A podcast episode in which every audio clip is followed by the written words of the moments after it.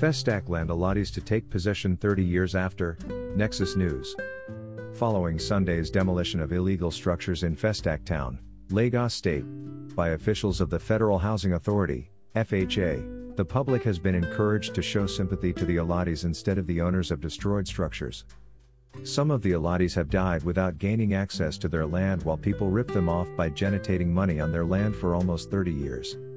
Nexus learned that the demolition started around 5 a.m. and continued till around 3 p.m. on Sunday and affected about 12 churches and two mosques on 2nd Avenue, as well as automobile shops and workshops and markets.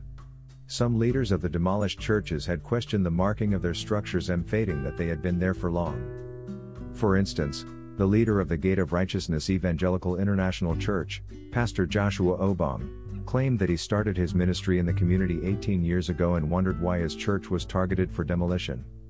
He stated that, the officials first came last week and started marking our buildings. After they were done, they left and returned two days later. That was when they gave us a seven day notice, which expired last week Wednesday.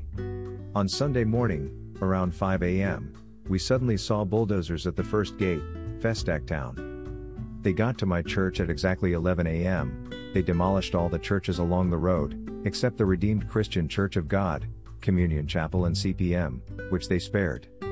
All other churches were brought down. Obong revealed that there was no other warning prior to the seven day notice. In addition, the overseer of Christ Gospel Church International, Pastor William A. Enron, said a senior government official advised them to send a lawyer to Abuja to sort out the matter.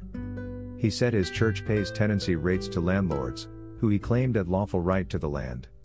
The managing director, FHA, Senator Gbenga Ashafa, made it known that the demolition of illegal structures was not done to target religious organizations or any group as speculated.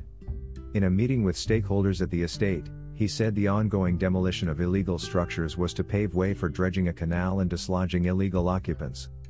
Ashafa, represented by FHA Southwest Zonal Manager, Mr. Akintola Oligbamiro, revealed that the measure was also to ensure a proper survey in line with the Festac master plan, to give ownership to the real allottees.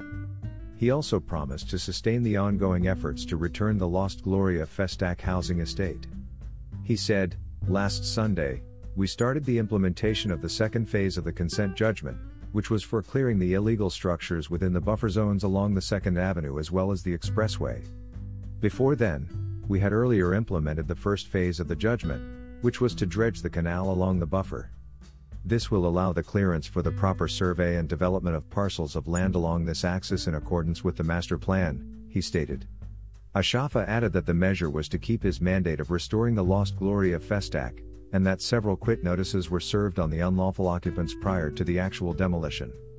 The chairman of First 2 ND Gates Allottees, Kolo Latunji, revealed that the land between First and Third Gates was allocated to different allottees over 30 years as a result of the court case between FHA and the Resident Association.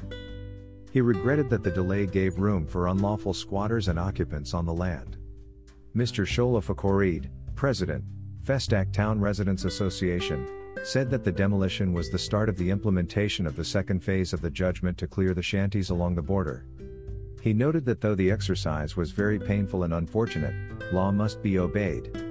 He said, if we must be sympathetic to any stakeholder, it must be the allottees. Somebody is using your land for almost 30 years without giving him a dime, it is very unfair. We have to secure the place now that it has been cleared to ensure that the allottees take possession of their plots. Mr. Victor Nweze, a resident of 112 Road, commended FHA for the demolition and called for its sustenance to rid Festac off criminal elements as over 50% of Okada riders reside in the affected area. On his part, Executive Chairman, Amuwo Odofin Local Government, Valentine Buraimo, commended the FHA for the action and called for immediate takeover of the cleared areas by the allottees to avert further illegal occupation.